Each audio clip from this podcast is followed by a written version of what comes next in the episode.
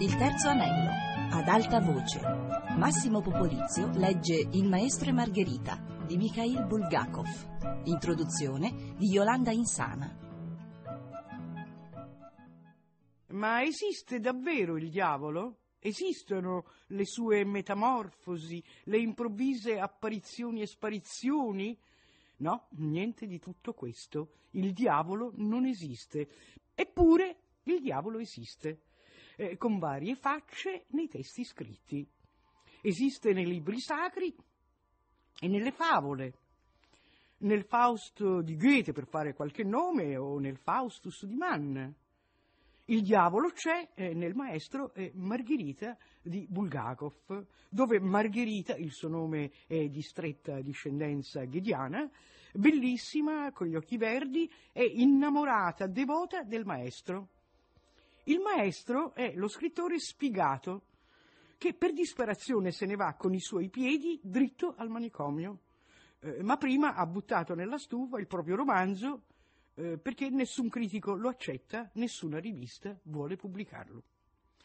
Questo suo romanzo, e cioè il racconto di Yeshua e Pilato, è la macrocellula narrativa che eh, con tecnica indiziaria Bulgakov insegue per scendere e ricomporre eh, in un flusso inarrestabile con scoppi di mortaretti, in toni di assoluta normalità e, e dunque tanto più avvincente eh, quanto più l'allegria trapassa nell'orrore e il satanismo nella comica. Il diavolo è il professor Boland, ironico, raffinato, poliglotta, uno insomma che è stato a cena con Kant e che si è trovato accanto a Pilato quando si lavò le mani. Boland ama il gioco e la leggerezza, i lavori sporchi li lascia ai diavoletti. Eh, tutta una ciurma eh, che eh, somiglia tanto a un'anomala, beffarda sezione di servizi segreti deviati, deviati però in difesa della giustizia e della verità. Il diavolo basta nominarlo e lui arriva.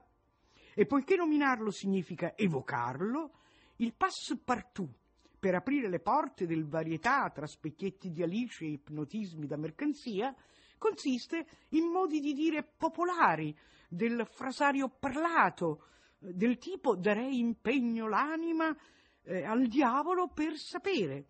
E per esempio sono pronta ad andare a casa del diavolo, dice Margherita, e ipso facto vola come una strega a cavallo di una scopa sulla città, si avvia al gran ballo di Satana che è uno straordinario musical di orrori fiabeschi. Quanto Chagall saltella e occhieggia nella planimetria moscovita, nella figurazione di eventi sospesi e meravigliosi. Queste figurazioni primitive e eh, luminose sono il contrappunto arioso eh, al peso eh, opprimente della contemporaneità, del disagio, della censura, della repressione. Eh, del resto, come Chagall, anche Bulgakov attinge a un comune eh, patrimonio fabulistico, a un bacino di sortileggi e superstizioni e forse non è un caso che il teorico della fiaba Prop sia russo.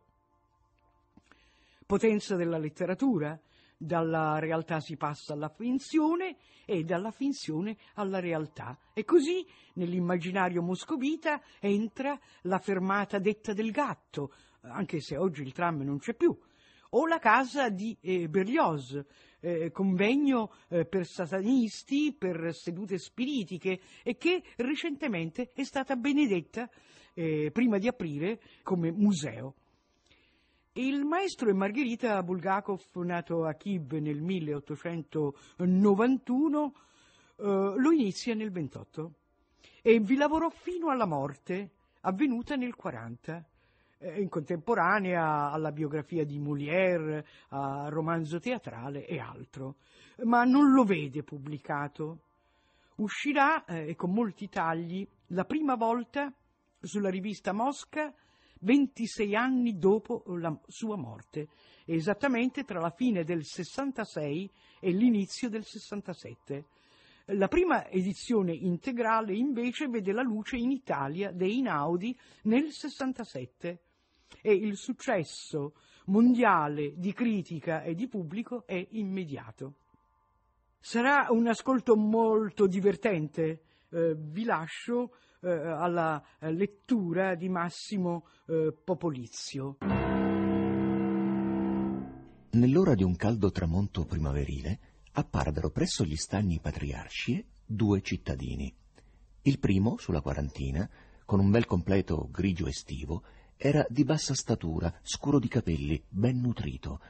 Teneva in mano una dignitosa lobbietta e il suo volto, rasato con cura, era adorno di un paio di occhiali smisurati con una montatura nera di corno. Il secondo, un giovanotto dalle spalle larghe, coi capelli rossicci a ciuffi disordinati e un berretto a quadri buttato sulla nuca. Indossava una camicia scozzese, pantaloni bianchi spiegazzati e un paio di mocassini neri.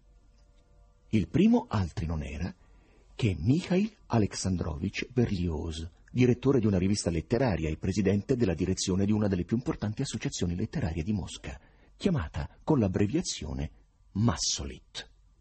Il suo giovane accompagnatore era il poeta Ivan Nikolaevich Paniryov, che scriveva sotto lo pseudonimo Viesdomni. Giunti all'ombra dei tigli che cominciavano allora a verdeggiare, gli scrittori si precipitarono per prima cosa verso un chiosco dipinto a colori vivaci che portava la scritta birra e bibite. Ma conviene rilevare la prima stranezza di quella spaventosa serata di maggio non solo presso il chiosco, ma in tutto il viale parallelo alla via Malaya Bronnaia non c'era anima viva. In un'ora in cui sembrava che non si avesse più la forza di respirare, quando il sole che aveva arroventato Mosca sprofondava oltre il viale Sadovoe in una secca bruma, nessuno era venuto sotto l'ombra dei tigli, nessuno sedeva su una panchina. Deserto era il viale. Mi dia dell'acqua minerale, disse Berlioz. Non ce n'è, rispose la donna del chiosco, e chissà perché. Prese un'aria offesa. Ah, della birra? Chiese con voce rauca Biesdomni. La devono portare stasera, rispose la donna. Che cos'ha? chiese Berlioz. Succo dal bicocca. Ma non è fresco, disse la donna. Ce lo dia lo stesso. Il succo formò un'abbondante schiuma gialla e nell'aria si diffuse un odore di bottega di barbiere. Toltasi la sete, i letterati, presi da un improvviso singhiozzo, pagarono e si sedettero su una panchina, facendo fronte allo stagno e voltando le spalle alla bronnaia. Qui successe una seconda stranezza che riguardava il solo Berlioz. A un tratto egli smise di singhiozzare e il suo cuore diede un forte battito e per un attimo non si sentì più poi riprese, ma trafitto da un ago spuntato. Inoltre Berlioz fu preso da un terrore immotivato, ma così potente che gli venne voglia di correre via, senza voltarsi agli stagni patriarci. Si guardò in giro angosciato, non comprendendo che cosa avesse potuto spaventarlo tanto. Impallidì, si asciugò la fronte col fazzoletto e pensò: Ma che cosa? Non mi era mai successo. Il cuore mi fa degli scherzi e mi sono affaticato troppo.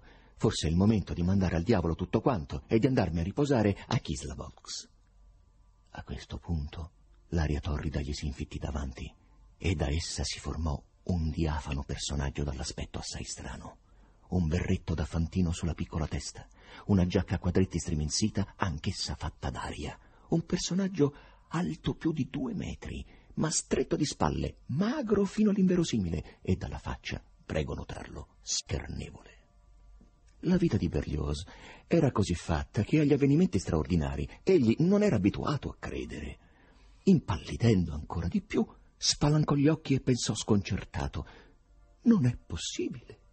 Ma, ahimè, era possibile, e lo spilungone attraverso il quale passava lo sguardo oscillava davanti a lui, senza toccare terra.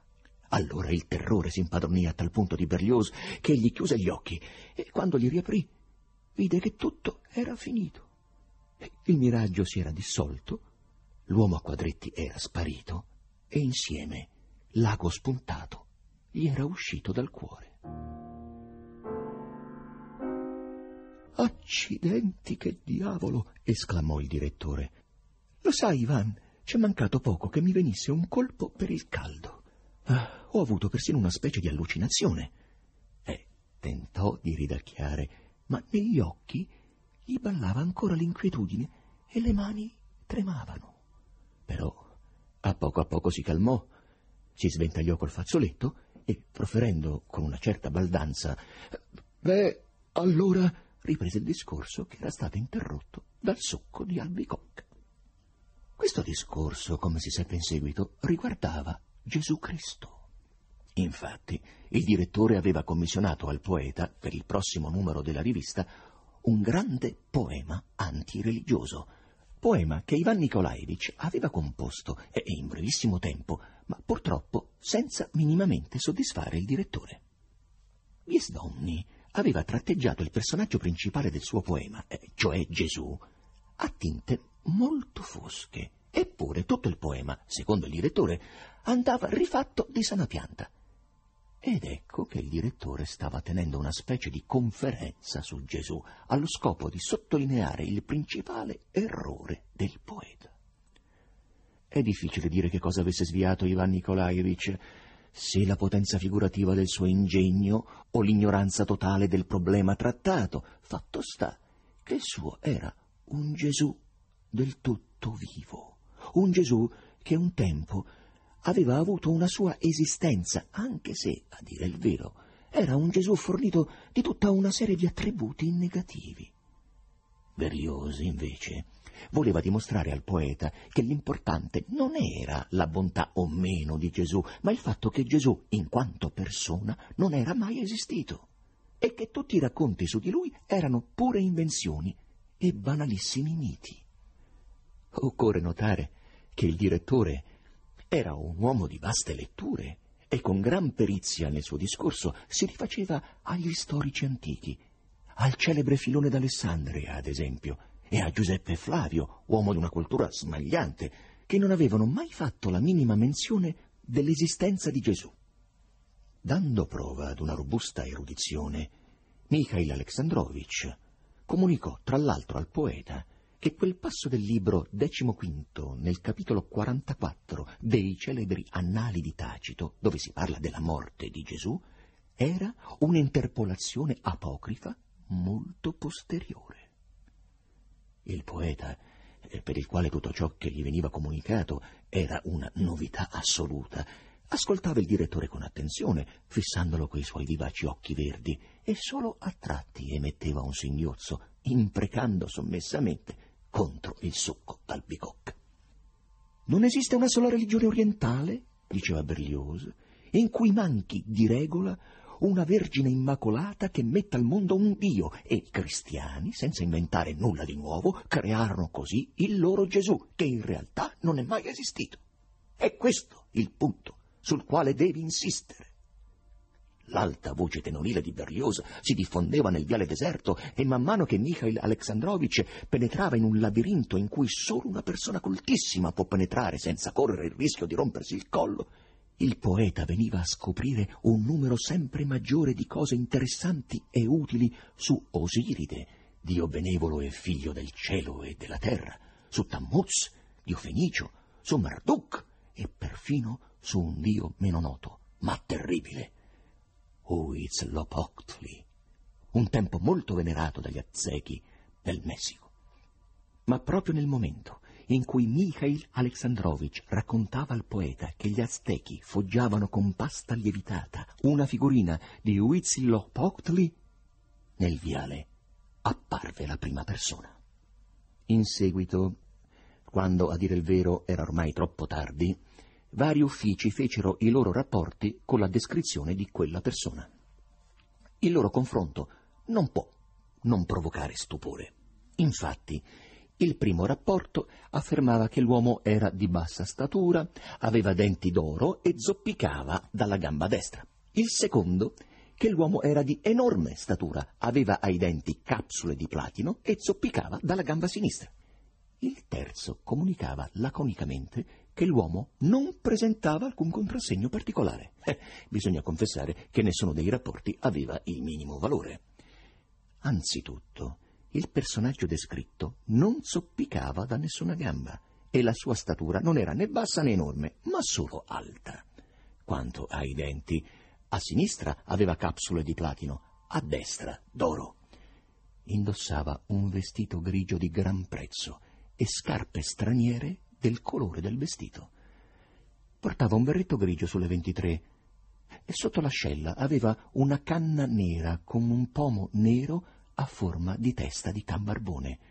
Eh, dimostrava una quarantina d'anni, la bocca storta, ben rasato, bruno, l'occhio destro nero, quello sinistro stranamente verde, sopracciglia nere, ma una più alta dell'altra. In poche parole, un forestiero.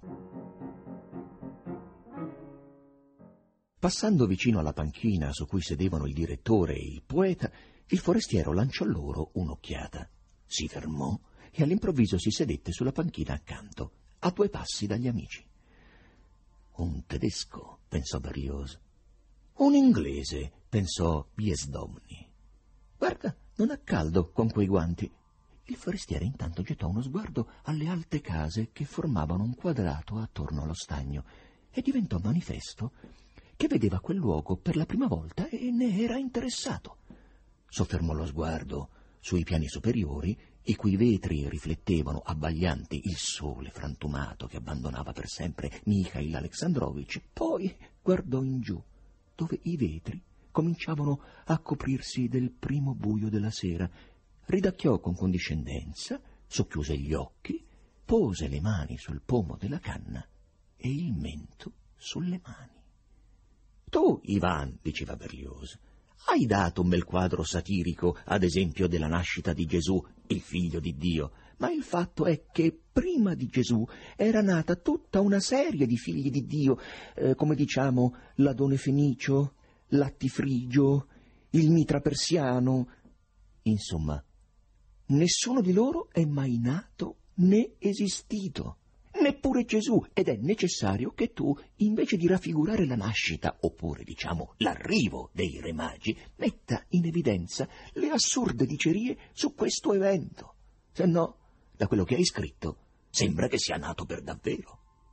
In quel mentre, Biesdomni, trattenendo il respiro, tentò di far cessare il singhiozzo che lo tormentava e perciò gli venne un singulto ancora più tormentoso e forte e nello stesso istante Berlioz interruppe il suo discorso perché il forestiero si era alzato all'improvviso e si era diretto verso i due scrittori. Questi lo guardarono sorpresi. Eh, vogliono scusarmi, disse egli con accento straniero, ma senza storpiare le parole, se io, pur non conoscendoli, mi permetto, ma l'argomento della loro dotta conversazione è talmente interessante che... Qui si tolse urbanamente il berretto e agli amici non rimase altro da fare che alzarsi e salutare. No, è piuttosto francese, pensò Berlioz. Mm, un polacco, pensò Biesdomni. Si deve aggiungere che sin dalle prime parole il forestiero aveva prodotto una pessima impressione sul poeta, mentre a Berlioz era andato piuttosto a genio, cioè non che gli fosse andato a genio, ma, come dire, lo aveva incuriosito. Posso sedermi? chiese con urbanità e gli amici si scostarono meccanicamente. Il forestiero si sedette svelto tra loro ed entrò subito nella conversazione. Eh, se non ho sentito male, lei stava dicendo che Gesù non è mai esistito, disse, rivolgendo verso Berlioz il suo occhio sinistro verde. Non ho sentito benissimo, rispose con cortesia Berlioz. Stavo proprio dicendo quello. Oh, com'è interessante, esclamò il forestiero. Che diavolo vuole costui? pensò Biesdomni e aggrottò la fronte. E lei è d'accordo con il suo interlocutore? Si informò lo sconosciuto voltandosi a destra verso Biesdomni. Al cento per cento, confermò questi, che amava esprimersi in modo metaforico e ricercato. Stupefacente! esclamò l'inatteso interlocutore e, gettata intorno un'occhiata furtiva e smorzando la voce già bassa, disse Vogliono scusare la mia insistenza, ma mi sembrerebbe di aver capito che, oltretutto, loro non credono in Dio. I suoi occhi presero un'espressione spaventata ed egli aggiunse, giuro che non lo dirò a nessuno. Infatti non crediamo in Dio, rispose Berlioz, sorridendo lievemente del timore del turista straniero, ma di questo si può parlare con la massima libertà. Il forestiero si appoggiò allo schienale della panchina e chiese, dopo aver gettato persino un gridolino di curiosità. Loro sono atei? Sì, siamo atei, rispose Berlioz sorridendo, mentre Biesdomni pensava arrabbiato che rompiscatole questo straniero. Ma che bellezza! esclamò il sorprendente forestiero e cominciò a girare la testa in qua e in là, guardando ora l'uno, ora l'altro letterato. Massimo Popolizio ha letto Il maestro e Margherita di Mikhail Bulgakov, regia di Lorenzo Pavolini, riduzione di Giovanni Piccioni, a cura di Fabiana Carobolante, con la collaborazione di Annalisa Gaudenzi. Il terzo anello chiocciolarai.it